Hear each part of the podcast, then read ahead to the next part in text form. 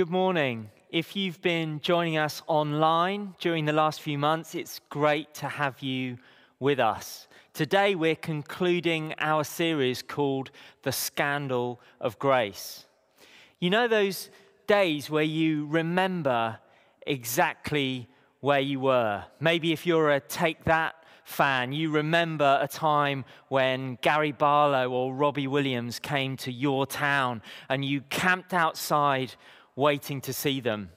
I did that when I was younger, not admittedly for Take That, but for various other obscure musicians that I looked up to.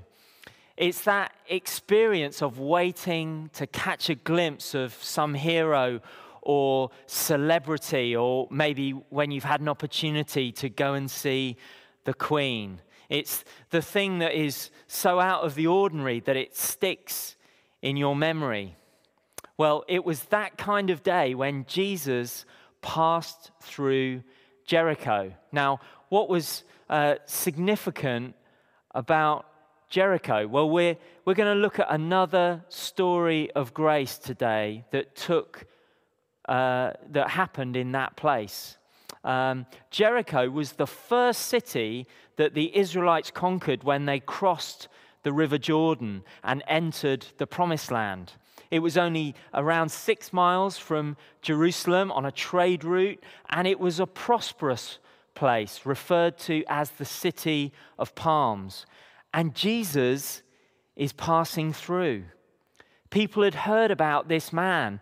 Was he a rabbi or a rabble rouser? A saint or a sinner?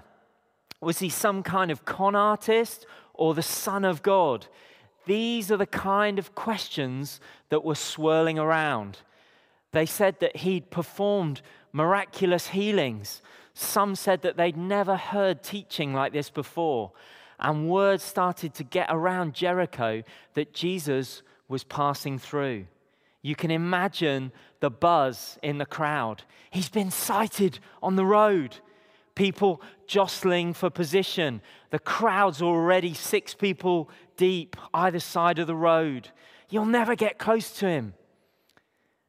So let's see uh, what Luke's description is of what happened that day in Luke chapter 19.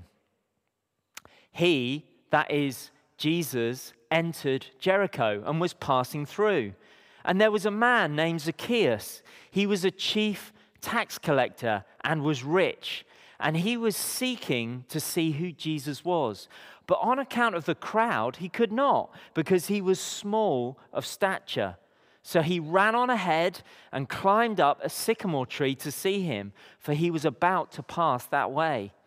And when Jesus came to the place, he looked up and said to him, Zacchaeus, hurry and come down, for I must stay at your house today. So he hurried and came down and received him joyfully. And when they saw it, they all grumbled. He's gone in to be the guest of a man who is a sinner.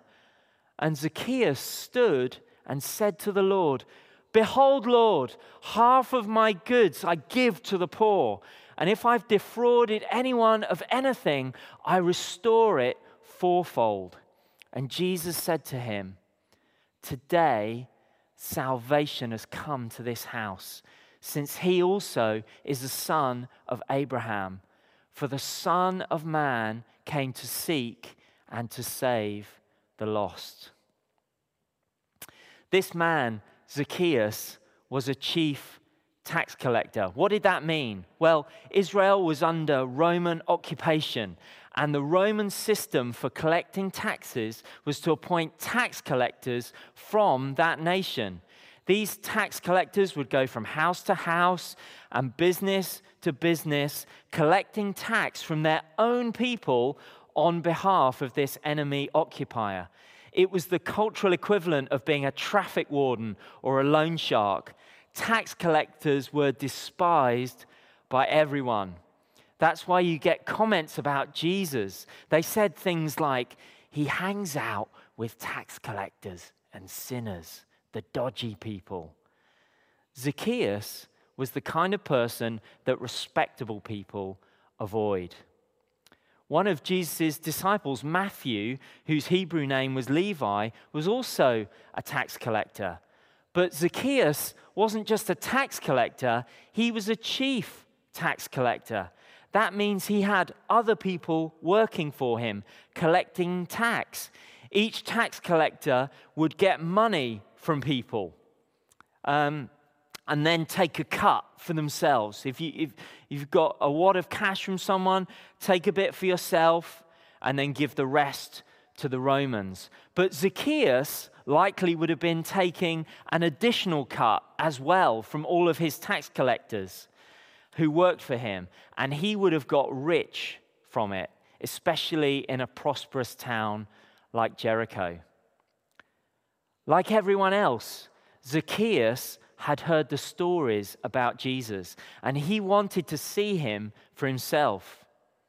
Other people might have come out with their family or friends, uh, and it would have been an exciting community event to see this kind of uh, celebrity coming through their town. But Zacchaeus came alone. And being alone and being short, he couldn't catch a glimpse through the ca- crowd. There were too many people. And because people despised and detested him, he couldn't catch a glimpse through the crowd. No one was going to say, Oh, you know, come through so you get a good view, or I'll give you a leg up um, onto that wall so you can see. So Zacchaeus climbed a tree, not a very dignified thing to do for a chief tax collector. But I guess that reveals something of his desperation to see Jesus. So up he climbs in a place where he expected Jesus to pass by. And that's what happened.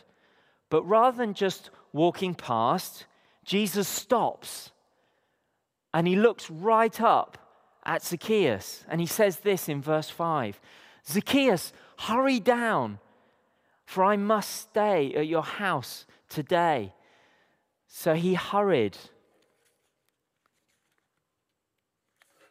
and came down and he received Jesus joyfully. He's been picked out from all those people in the crowd, and Jesus was coming to his house. And it was probably one of the finest houses in Jericho. Sometimes we can tend to think that Jesus only comes to the poorest and the most vulnerable, and he does love to move towards those people. But he's come for everyone. He comes to the wealthy and the privileged as well. Isn't that interesting? Isn't that a fascinating picture of grace? We can look down on people who have less than us and discriminate against them, whether we realize it or not. But do you know what? And I do this sometimes. We can discriminate against people who, because they have money and power. Why should I have compassion for them? They've got wealth and privilege and status. And that position of status and privilege is where Zacchaeus finds himself. But he's lacking so much. He needs grace as much as anyone. And do you know what? Jesus doesn't discriminate at all. He communicates a love and an acceptance and a desire to engage with everyone. Now, that should give you hope today. It certainly encourages me. You see, if there'd been a vote about who most deserved to have Jesus round for tea, I think Zacchaeus would have been near the bottom of the list. At the top of the list, you'd have the kind people, the people who loved God and lived holy lives. They're the ones who deserve to get some time with Jesus. But Jesus wants to hang out with Zacchaeus. He says to him, I must stay at your house today. In that culture, inviting yourself round to someone's house was a way of honoring them. In our westernized culture, it's the other way round. You honor someone by inviting them over to your house. Jesus is choosing to spend time with this traitor, this tax collector, who's a traitor to his whole community. And the people are not happy.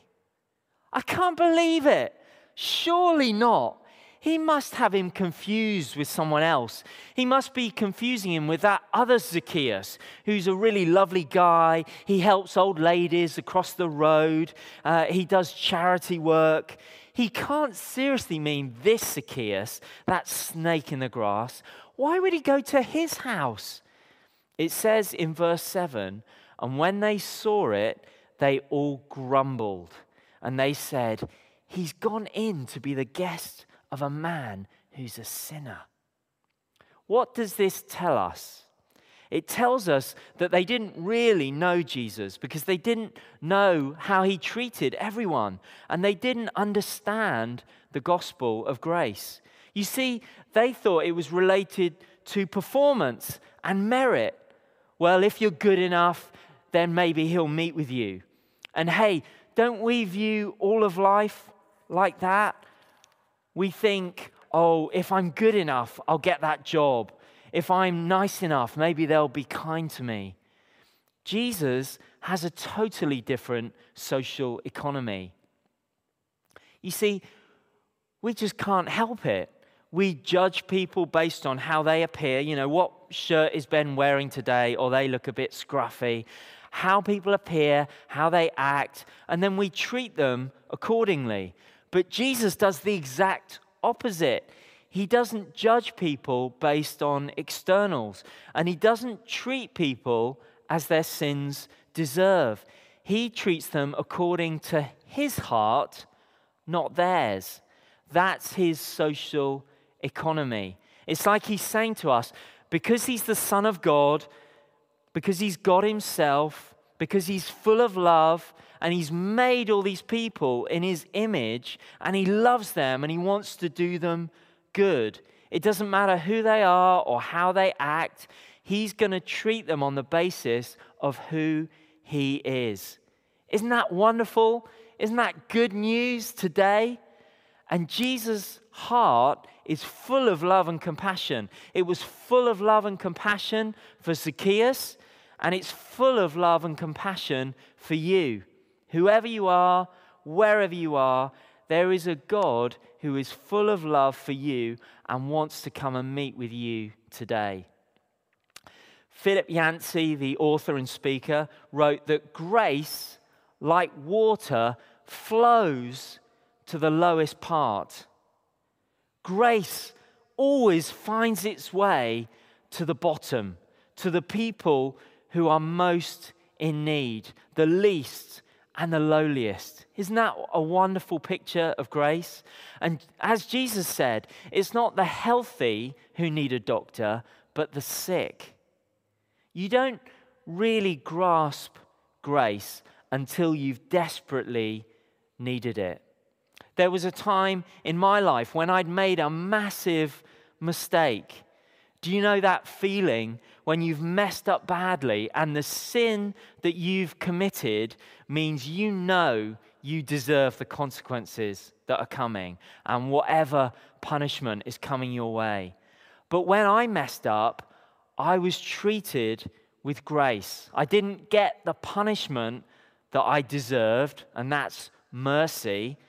Um, I got what I didn't deserve, which is grace through that experience, I really did get to understand what grace is. I recognized that I fall far short of the acceptable standard before a holy God. But God's grace in Christ closes that gap for me. Charles Spurgeon said in one of his sermons, I do not know when I am more perfectly happy than when I am weeping for sin at the foot of the cross. Isn't that amazing? He understood the helpless wonder of grace, knowing that there's nothing you can do to make up for sin that separates you from a holy God, but accepting that God has freely done it for you without any merit of yours. God Himself paid the punishment for sin. Jesus a short while after this encounter with Zacchaeus, was executed on a Roman cross. He was innocent, yet he was beaten, punished, and died. In Hebrews 12, it talks about Jesus enduring the cross for the joy set before him. Part of his joy in that moment was knowing that he was taking the punishment for sin that Zacchaeus deserved. Hanging there on that cross, Christ was looking back to this day when salvation came to Zacchaeus. But he was also looking ahead, knowing that he was taking the punishment that you and I deserve. It was all meted out on Jesus. He took it for us. And that was the joy that was before him, even as he endured the agony of the cross. Whenever I mess up, which I do all the time, just ask my family, especially during lockdown, you know, where does Ben get it wrong? They'll give you numerous examples. Like when I'm judgmental of others, when I'm too harsh in my responses, when I'm selfish, when I'm proud, when I'm frustrated. My tendency is to always fall back onto myself, to think, I'll try better, I'll try not to do those things. But grace teaches us that we need to come to God first and find forgiveness in Jesus, in his incredible mercy and infinite grace then God's grace will bear fruit in our lives so that we actually desire to live differently. That is the order of grace. We need to receive God's grace first, and then the change comes. It's from the inside out. Changed heart, and then changed behavior. Don't try to change first and score points with God it will not work. You won't be able to do it. Your external behavior might be different for a little while, but if your heart isn't changed, then it just won't last. Don't just keep the rules, but receive grace from God. Then you can overflow with that same love and grace through the power of God's Holy Spirit at work in your life. If you look back with me to the previous chapter of Luke, we see a fascinating contrast between Zacchaeus and another wealthy person. In Luke 18, verse 18, a rich ruler comes to Jesus and asks him, What must I do to inherit eternal life? Jesus tells him to keep commandments like do not steal, murder, or commit adultery. And he says, Yeah, yeah, I've kept all those. Then here's the kicker Jesus tells him to sell all he has and to give to the poor. And we're told that the rich ruler goes away sad. Jesus comments on how hard it is for those who have wealth to enter the kingdom of God. He says it would be easier for a camel to go through the eye of a needle. Or you think of like the doorway to eternal life and heaven with God. You think if you try and carry all your worldly possessions, you know, your favorite books. I think of all my CDs that I've accumulated over the years. Imagine carrying it all in your arms, but then trying to get through this doorway. It won't go. We have to let go of all those things and commit fully and with all our hearts to God. This uh, rich ruler is a bit like the older brother from the par- parable of the prodigal son that we looked at earlier in this series. He's kept all the rules, you know, all the commandments, just like this rich ruler, but he hasn't been captured by grace. We see it again earlier in chapter 18 in the parable of the self righteous Pharisee. Do you remember the one who prays, Thank you, Lord, that I'm not like these others? And then the humble tax collector who stands to the side with his head bowed, a bit like Charles Spurgeon. Oh, have mercy on me, God. Jesus says it's that tax collector who will be justified. Look at Zacchaeus' response to Jesus when Jesus comes to his house. We don't know when he said this, whether it was in front of the crowd or at his home, just talking to Jesus. But he declares that he'll give half of what he has to the poor and pay back four times the amount to anyone he's defrauded. I don't think Zacchaeus made restitution in a grudging way, in a miserly way like Scrooge. I think he did it joyfully I don't think he just said it to Jesus while secretly hoping that he could avoid paying anyone back. I think he would have thought, I'm going to seek out every single person that I've cheated. I'll pay them back four times the amount to demonstrate God's grace to them. And then maybe I can tell them about how Jesus has changed my life. Jewish law prescribed paying back the amount and adding 20%. What Zacchaeus is committing to is 400%. So if he overtaxed someone by, say, the equivalent of five pounds, rather than paying, uh, rather than paying back, uh, adding a pound, so paying back someone six pounds, which is what is expected by Jewish law, he said he'd pay back 400%. So 5, 10, 15, 20. I mean, it's extravagant restitution. And if he'd defrauded a lot of people, which is likely, it would have equated to a lot of money. He's already committed to pay half of his money to the poor. And again, it shows how wealthy he is, but also how much his heart has been changed. Often, the more that you have, the more you want to keep hold of it. But with grace, it's the opposite. The more you receive, the more you want to give away. The Apostle Paul writes to the church in 2 Corinthians 8, verse 7. He says this But since you excel in everything, in faith, in speech, in knowledge, in complete earnestness, and in the love we have kindled in you, see that you also excel in this grace of giving. I think Christians should be at the forefront of redistribution of wealth to the poor. Out of everything that we receive, we should be very generous in giving away.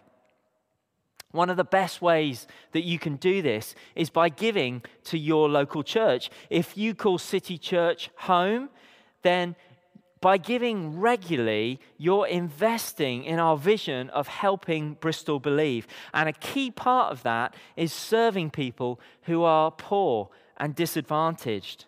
Another thing that you can do is give personally and directly to individuals. Is there someone that you could bless this week? Rather than selling on something, uh, could you just give it away? Could you forego a luxury or a treat this month and give that money to FareShare or a food bank. I know for me, I want to be more generous towards God and more generous towards other people. Not just doing what is the minimal, uh, acceptable amount, you know, kind of like fulfilling our duty. Remember, these things don't make us righteous before God. We can't earn our salvation or make God love us more. But when you know God loves you, when you've experienced His grace, when you understand all that He's lavished on you that you don't deserve, then your heart will be moved to act likewise, to emulate God's grace in your own life. So let's bring it into land. That's exactly what had happened to Zacchaeus. He was radically changed by grace. He experienced the incredible love of God in his life. And what we've learned from just looking at this simple passage of Scripture is that Jesus hasn't come to find the goody goodies, the ones who are holy or the spiritual superstars. He says himself in verse 10 He's come to seek and to save the lost. And that stands in total contrast to the values of our culture. Our culture would view Zacchaeus before he encountered Jesus as a success story. He's rich, he's got it going on, he's probably got a great house, he's got a great job. But Zacchaeus was lost.